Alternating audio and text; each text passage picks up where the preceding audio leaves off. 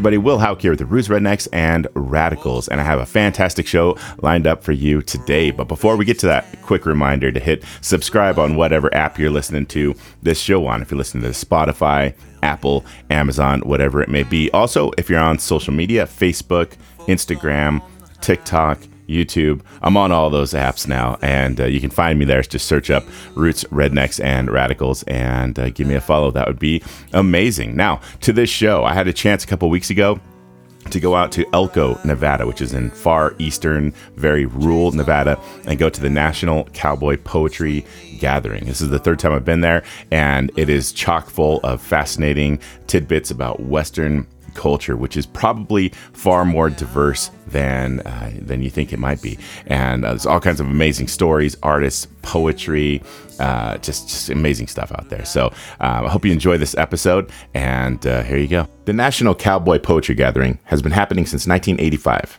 The event started in true grassroots fashion, started by artists who have a passion for Western culture and wanted a place to celebrate. Elko, Nevada has been the home to this pioneering arts and culture event, which has spawned dozens of other cowboy poetry gatherings around the country. As a lifelong Nevadan, born and raised in this beautiful state, it makes me proud that this event calls our state home. I've attended the festival three times now, and each time I go, I'm struck by how much I learn about Western culture. To me, it's one of the least understood parts of American history, partly because it's been steeped in mythology from the movie industry. But the true history of the West is stranger than fiction and more diverse than most people think. The gathering celebrates points of view from various backgrounds Black, Latino, women, and Native Americans.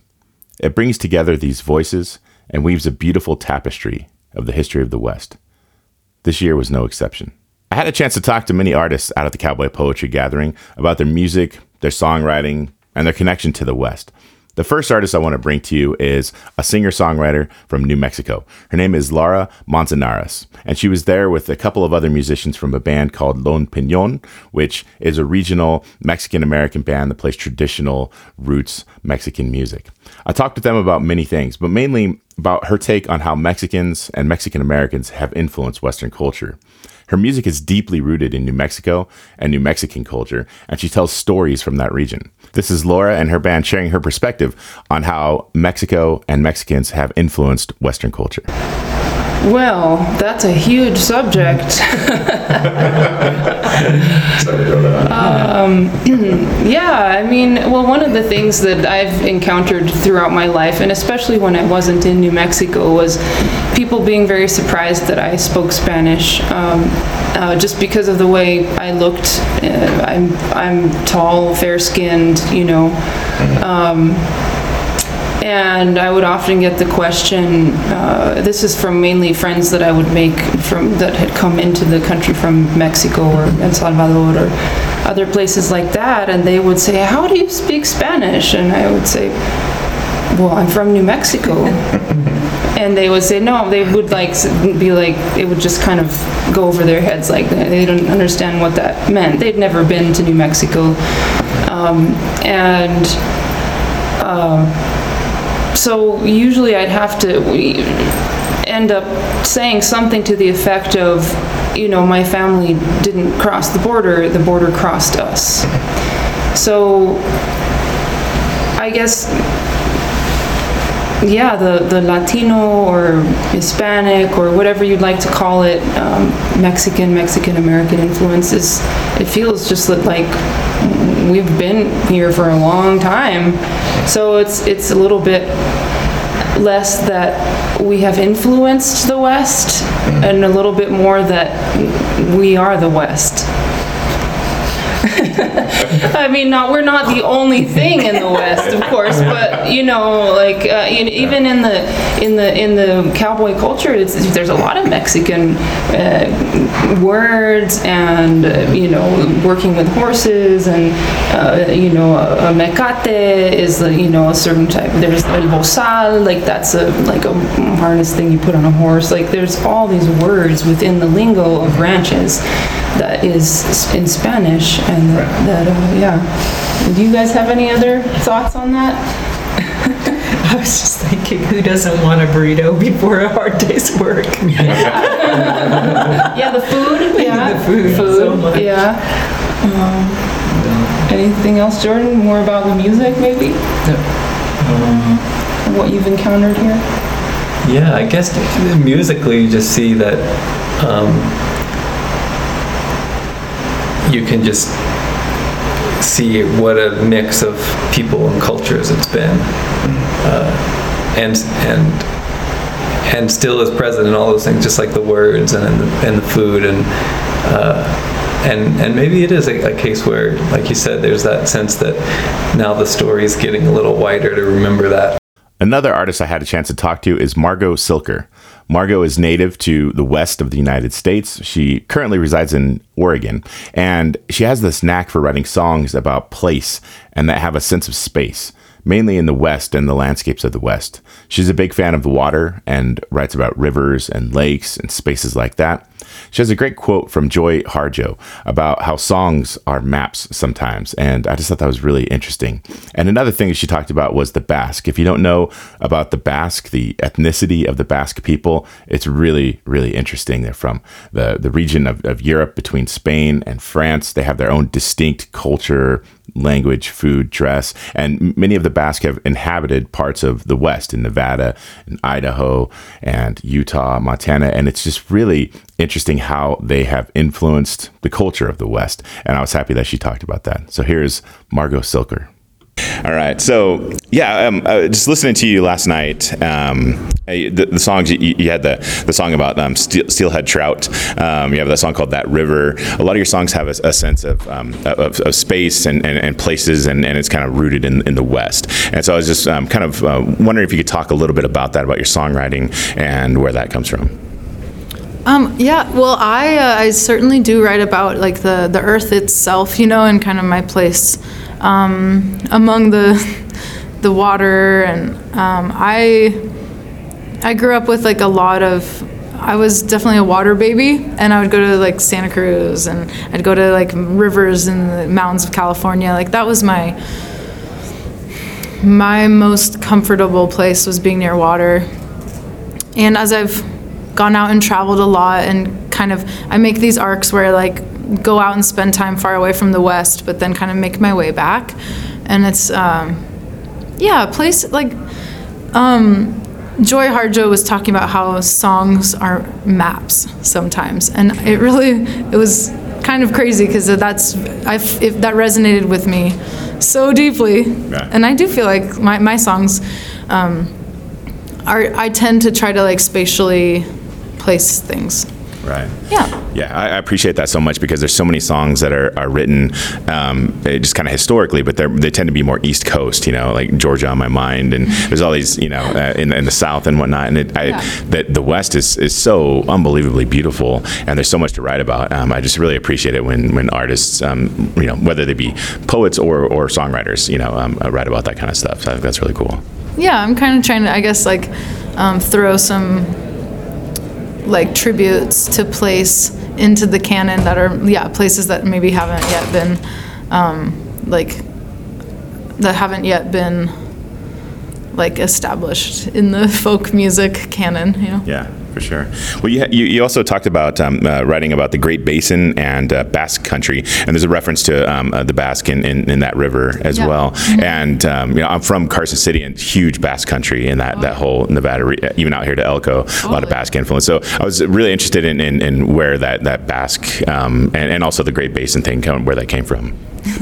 So I, yeah, it, it kind of came about. I mean, when I was a kid, my dad um, would take us to Basque restaurants. That was like his favorite, um, his favorite thing to like if- as a family. If we were on a trip, we would stop at a, like stop for dinner at a Basque restaurant, and it was kind of just in the back of my mind as like, um, oh, the Basque Country, interesting. Um, and then I was um, in my junior year of college. I studied abroad, and I chose to go to Bilbao in the Basque Country, like I had remembered that, you know, it seemed like my dad really liked that place, and um, he'd studied in Spain. He was in Madrid in 1971, Okay. and I wanted to like do the same as he did. Um, so I studied in Bilbao, and when I got there, the culture and just the like the depth of like of culture guarding that they practice in the Basque Country, like it totally blew my mind because Is that in the in the in the Pyrenees in, in Europe? um, it's on the coast, okay. um, in the north of Spain. okay, gotcha. Sorry, yeah. sorry to interrupt. Go ahead. No problem. Yeah, just yeah. Um, so, yeah, I uh, I just found the culture to be so devoted to place, right? And so, as we know, place is very you know interesting and um, important to me, and like the Basque culture, just it seems so rich, and like they all seemed very devoted to their identity, and there are outliers, of course, but. The general consensus is, I mean, even to a fault, like the Basques say they're the center of the universe, and like, you know, the creator, they invented everything, and I mean, to their credit, like they they have they have an amazing like track record of withstanding outside influence and I mean resisting against like the Roman Empire. like they're a pre-Roman people, and that's like an impressive um, feat to Yeah. carry on to the modern day and the way that they carry the language down to the like their children are all taught how to speak Basque. And that language preservation is also something I'm very passionate about because in the West, like we see some lang- like language revi- revitalization of indigenous peoples of like the American West. Yeah. And that's a cool parallel that I got to see kind of, you know, as I mentioned, like you go out and come back and have a new lens, right? So when I went to the Basque Country, I saw the way that they cherished like their, they were, they want to preserve their culture. Right. And in the West, I want to see people preserve their culture too. And that's part of like the gathering here. It's like honoring the people that were here before, the Shoshone, the Paiute, like I mean, you see it like Carson Valley. Like I'm sure you like hear all I'm sure you've seen and heard a lot of cool stories and Yeah. Um, so that's kind of a neat parallel. I don't know. I'm not Basque, but I feel I felt really embraced by their culture when I was there and I also had a chance to chat with an artist named Ismay, who is from Northern California. Ismay grew up around rural culture, but didn't get into ranching until adulthood. Riding horses is how they got started as a kid, and Ismay fell in love with that at a very young age. Ismay's really into land restoration, and that's really how they got involved in ranching and have been working on a sheep ranch for the last 10 years. Their music is an eclectic blend of many influences. It doesn't sound like traditional Western or country music, but I think it blends really well. It has a sense of space around it. It somehow sounds like a big open sky feels, if that makes sense. Lots of folk and bluegrass influences in the sound as well. This is my conversation with Ismay. Yeah, I was wondering if you could start off just telling us um, a, a little bit of um, your your history as far as your, your family ranch and um, uh, growing up and, and your connection to you know Western uh, landscapes and, and, and all that sort of stuff. Well, the biggest thing that connected me with ranching through my whole life is just riding horses. I've been riding horses more than pretty much doing anything else since I was four years old. But I really got into ranching when I was a. I'll say that. I got. I really got into ranching actually because I was really passionate about environmental issues and I was excited about potential of ranches to help with land restoration.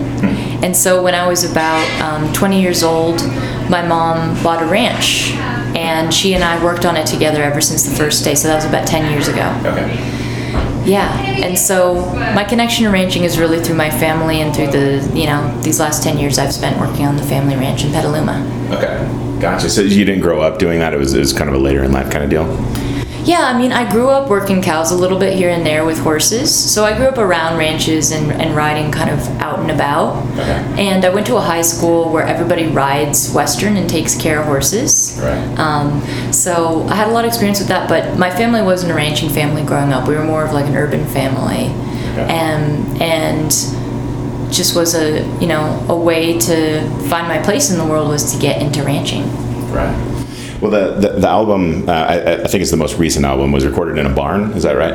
Okay. And um, yeah, I just thought that was an interesting thing, and I was wondering if you talk about the, the decision to do that and uh, maybe how that space impacted the music that you recorded. So my my most recent record is called Songs of Sonoma Mountain, and it's recorded at my family's ranch. It's on a Sonoma Mountain. That's what the mountain's called. And we decided to make it in the old sheep barn, which we kind of use as our party barn now. There's not sheep in it anymore. The sheep are in a different barn now.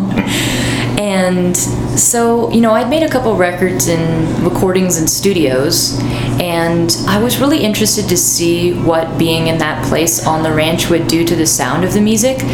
Also, most of the material on the record is songs about living on the ranch and my life there. And so it felt interesting to actually make the record on the very place that I'd written about and was so important to me. So we got a bunch of gear that we rented, some a lot of analog gear that we rented from a studio that I'd worked in before, and we just kind of set it up in the barn, recorded mostly one thing at a time, and made every single song on the record there. And there's also um, not not online, but on the vinyl and the CDs, I include a story that I wrote, uh, a true story about living on the ranch. Cool. I like that. Well, the, um, the, the the first song you played had this really cool eclectic kind of feel. Like it, it reminded me of Sufjan Stevens a little bit, um, just the guitar and whatnot. Um, I'm, I'm just really it made me um, interested in influences and, and, and sounds that really in, inspire you. Yeah. A lot of my training in music comes from bluegrass. I kind of started playing music by playing bluegrass music with bluegrass people and folk songs. And so that's kind of the biggest influence. I think that when you listen to the guitar playing that I have, um, especially more recently, you'll hear a lot of that influence of the rhythm playing, bluegrass. But you know, I'm also really influenced by newer forms of music and always trying to push the boundary of or where I don't really know what I'm doing. Like with that song, I don't totally know what it is. Um, it feels like very much the kind of multicultural California influence that you get, where you're listening to all different kinds of music and then it kind of feeds into the music. But it's hard for me to say exactly what I'm doing. but that's what I hope to do. I hope to always be pushed to the edge of not really knowing exactly what I'm doing, but just going for it anyways. Pip Gillette is an artist who's been coming to the gathering for many, many years, almost back to the beginning of the festival. And during one of his performances, Pip shared a story about a man named Myrtis Dightman. Now, Myrtis Dightman was a rodeo star from the 1950s, and he was a legendary bull rider. Myrtis was black and has been referred to as the Jackie Robinson of rodeo. He was segregated in rodeos, especially in the South. Pip told me this amazing story about how he was relegated to parts of the rodeo where no one was watching strictly because of his race. This fits in so well with the work that Dom Flemons has done with his album Black Cowboys. I saw Dom a couple years ago at the gathering. So here's Pip Gillette sharing the story of Myrtis Dightman. Well, yeah. So the the, the song you sang was about um, uh, Myrtis which was a, um, a, a rodeo star, and uh, you told this amazing story about uh, him and, and, and sang a great song about him. I was just wondering if you could tell us his story and uh, why you chose to perform that song and, and kind of your connection to that story. Uh, well, Myrtis uh, is, is from Crockett, Texas, Myrtis Dightman, and I've known him for a number of years. But uh, he was started rodeoing in the '50s, and uh, right up into uh, he was. I think he rode his last bull in the '80s, and. Uh, he is a legendary character. He made uh, they a couple of movies one year. Uh, he was in that uh, Sam Peckinpah movie, uh, Junior Bonner, or at least he rides in it. You know, Steve McQueen film. He rides in it, and they announce him. You know, and then he was in another film with. Oh gosh, I can never think of that actor's name, but it was called uh, J.W. Coop was the name of the movie, and he actually has a speaking part in that one. But uh, he went to the national final seven times. Uh, he started out as a rodeo clown, a bullfighter actually, and. Uh, he used to um, bullfight barefoot, and he could outrun the bulls. Uh, Glenn Ohrlin told me that he was the fastest human being he'd ever seen run. Uh, Glenn Ohrlin, the great uh, cowboy singer. Uh, but Myrtis, uh, you know, he just uh, did amazing things. He would ride bulls that had never been ridden, and you know, and then fly to another rodeo and ride another bull that had never been ridden, and he was just uh, quite remarkable. Uh, so he uh, he went to the final seven times, and he said one time he used to travel with Freckles Brown, another rodeo legend, and they were coming back from Oklahoma City, which is where the finals were held in those days, and and he said to Freckles, "Man, what am I going to have to do to win this thing?" And Freckles said, "You want me to tell you the truth?" And he said, "Yeah." He said, "Well, just keep riding like you're riding and turn white." So uh, yeah, he faced a lot of uh, you know problems uh, in those days, and they used to make him ride in the slack uh, when the audience was gone. You know, they would put a he he could ride then, but after the you know the audience had already left, and then they'd have him ride. And he would still win sometimes. So I'm not familiar with that phrase, writing in the slack. What, what does that slack mean? is when they, you know, for example, they have so many ropers. Uh, and they have so many ropers that they say this is going to be boring for the audience, so we'll only um, have this many in the actual rodeo, and the rest of them will ride afterwards. Oh. Gotcha. Just because it's you know sort of a slow thing, you know. Right. It's not like, and that, but that's unheard of with bull riders because that's the event everybody wants to see, you know. Sure. So they never do that, you know. So the rodeo association found out that's what they were doing, and uh, they said, well, if you're going to hold Myrtis back, then you need to hold two or three white guys back too, and that broke the whole thing up. And then he started, you know, being in the regular rodeo. Yeah. But uh, we, uh, Michael Martin Murphey and Don Edwards and Waddie Mitchell and my brother and I, Guy, uh, did a fundraising concert in Crockett, which is where, of course, we're from, trying to get some money together to, to get a statue of Myrtis built. And uh, of course, the whole community donated money. We weren't the only ones raising money, but uh, we finally got enough to build a uh, beautiful big bronze bust of Myrtis, which is uh, was going to be dedicated in front of the rodeo arena. And uh, unveiled it, and his uh, mother was there. She was in her mid 90s. Uh, his brothers and sisters were all there, and he unveiled it. And it was on the 50th anniversary of the Lions Club Rodeo. And uh, 50 years before, he had ridden in that rodeo in the slack, won, and 50 years later, he's unveiling this bust of himself. So that was a lot of fun, a real thrill. So in the in the rodeo, they, they made him ride in the slack, and then he ended up winning that re- that that rodeo. Yeah, he, he won all the time. Uh, he, the only place he never won was in the finals. They just, apparently, they thought that was just too much, you know. That's crazy. That's that's a fascinating story. Yeah. Well, yeah, I love that song that you shared last night. Was- Well, that, uh, Waddie Mitchell wrote that with me. Uh, I wrote the music, and then Waddie writes the lyrics, of course. Right. So that was one we put together. Okay. That's great. Yeah, and I'd love to hear. I know you've been uh, a part of this gathering for a long time, but uh, I'd love to hear just a little bit about the history of, of you coming here and um, yeah, just your involvement here. Well, I wish I could be more uh, specific. I, I really don't know when the first time we came. My brother and I, you know, I used to perform with my brother, and we were the Gillette brothers. And uh, he passed away. It'll be 10 years this September. Um, but uh, we came up together and uh, performed a number of times. I just really don't remember what year it was we started, and I, I don't even know how many times we had been here. But uh, it's been a very enjoyable, long uh, association. I would love being here. How do you think the, the, the gathering influences artists? Um, there's so many poets, musicians, and, and, and other types of artists as well. Um, h- h- what do you think the, the impact of this gathering has been on uh, Western culture in general? Well, I think it's been huge. Um, you know, there was no outlet for, for this art form.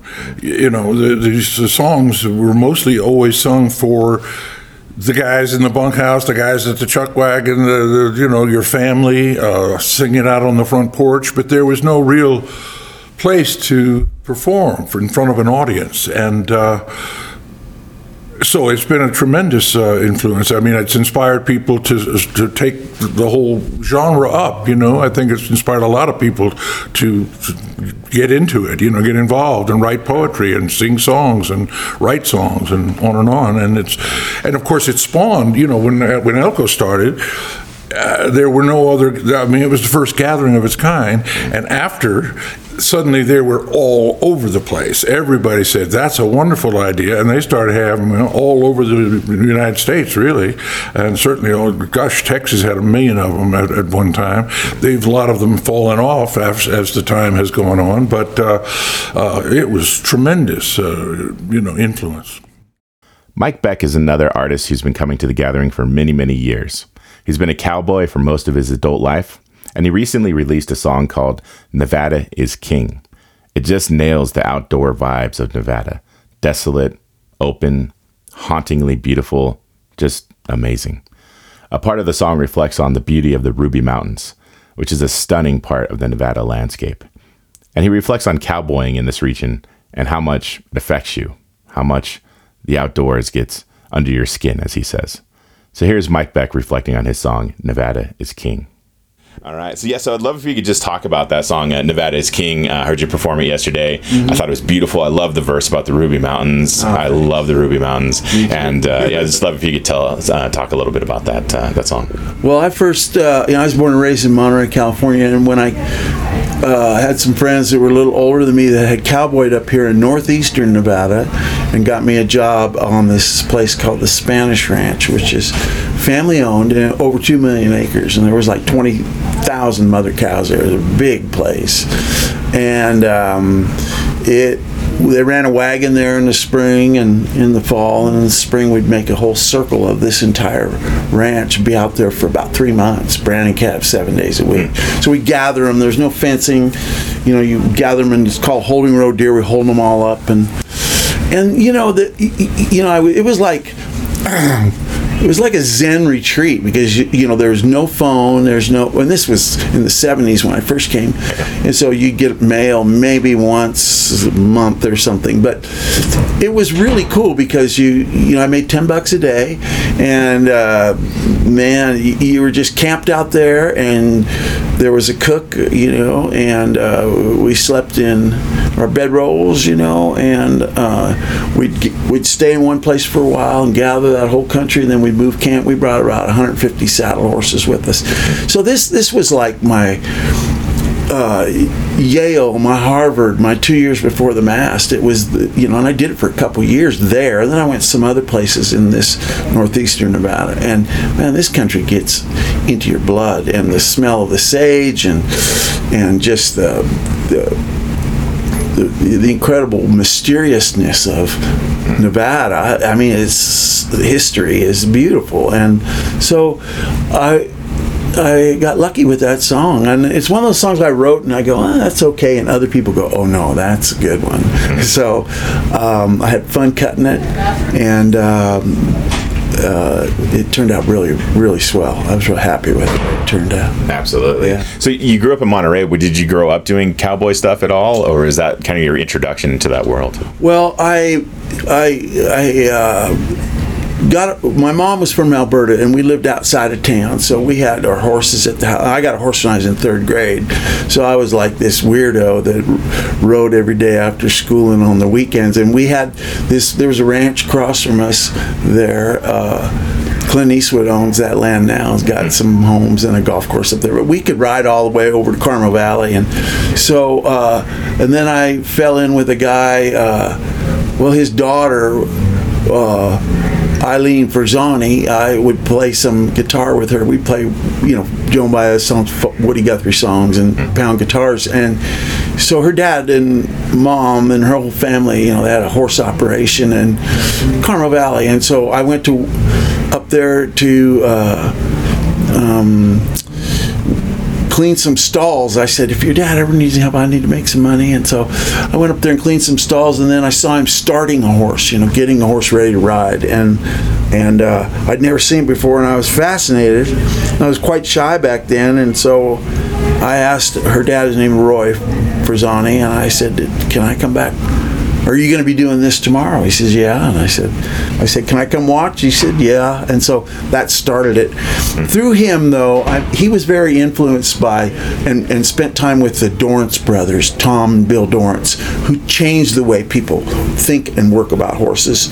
Uh, their influence was incredible, and they are cons- they're both gone, and they were considered, you know, the dudes that, that had this new approach on working with horses and cattle that was very fitting. And uh, I was blessed to grow up near them. I lived with them. I wasn't really interested in school much, and I lived there. And it, when I look back on it now, as an old-fashioned mentorship, you know. But um, I didn't cowboy until I came up here, riding the horses, you know. And, and when I was up up here in Nevada, I started a lot of horses at that ranch with these guys that were older than me, and and we had a blast. And one was Bryan Neubert. He'd worked a lot with the Dorrances, so we were on the same page about the way we approach these horses. Okay. Yeah. But they were they were from the Monterey area. Yeah, Those- those. Salinas and Monterey, those guys were, you know, yeah, for sure. That's cool. Yeah. Yeah, so I love the verse about uh, the Ruby Mountains, and I love the rubies uh, as well. And I, and I was just wondering about your connection with that. Was that from from cowboying or, or um, hiking, camping? What, what's your connection to the rubies? Well, when I worked over here in Deeth, Nevada, on an outfit that had 10,000 head of steers, I could look up and see the rubies, and and uh, you know, it just uh, I've been up there. I've played at a ranch on the other side uh, in Clover Valley, and and gone up into them some. I'd love to hike that Ruby Crest Trail sometime. Yeah, me too. Yeah, and uh, but no, they're just it's it's like you go up there, you're like you're in Colorado or something. You know, it's all the Quakies and Yeah. the water running up there. It's they're gorgeous, and and you know I've been around the state. Um, and there's mountain ranges. Just, I mean, Nevada is amazing. There's more mountain ranges, you probably know, and, hmm. than any other state in the union. And there's more mountain ranges in Nevada than Afghanistan. Hmm. so that was a little factoid somebody gave me, and, and so I think this place is beautiful, and it's a place where you, there's so much public land. We're blessed to have that. Yeah. To get out and get horseback in, and or, or hike, or just go out there and go to hot springs, and if you can find one, and you know, yeah, it's beautiful. This place is amazing. Yeah. It really is. I, I have some friends from Montana, and um, and that's one of the things that a bunch of them moved here, and that's one of the reasons is uh, the outdoors and, and the access to just everything. You know, They're like it's not like this in Montana. You can't just go anywhere you want. You know, there's there's just a lot of you know there's a lot of open land in Montana, but a lot of it's owned. You know, Yeah. Um, but uh, yeah, that's one of the beautiful things about this state. It sure is, man. This place is amazing. The National Cowboy Poetry Gathering is a true gem of a festival. It celebrates Western culture throughout the entire region. And if you ever have a chance to make it out to Elko in the wintertime in February, which is kind of a stretch for a lot of people, uh, I truly recommend you come and check it out. You're going to learn things, you're going to hear amazing music, you're going to listen to amazing poetry, you're going to see some art, and just hear these diverse and interesting perspectives of the West and Western culture.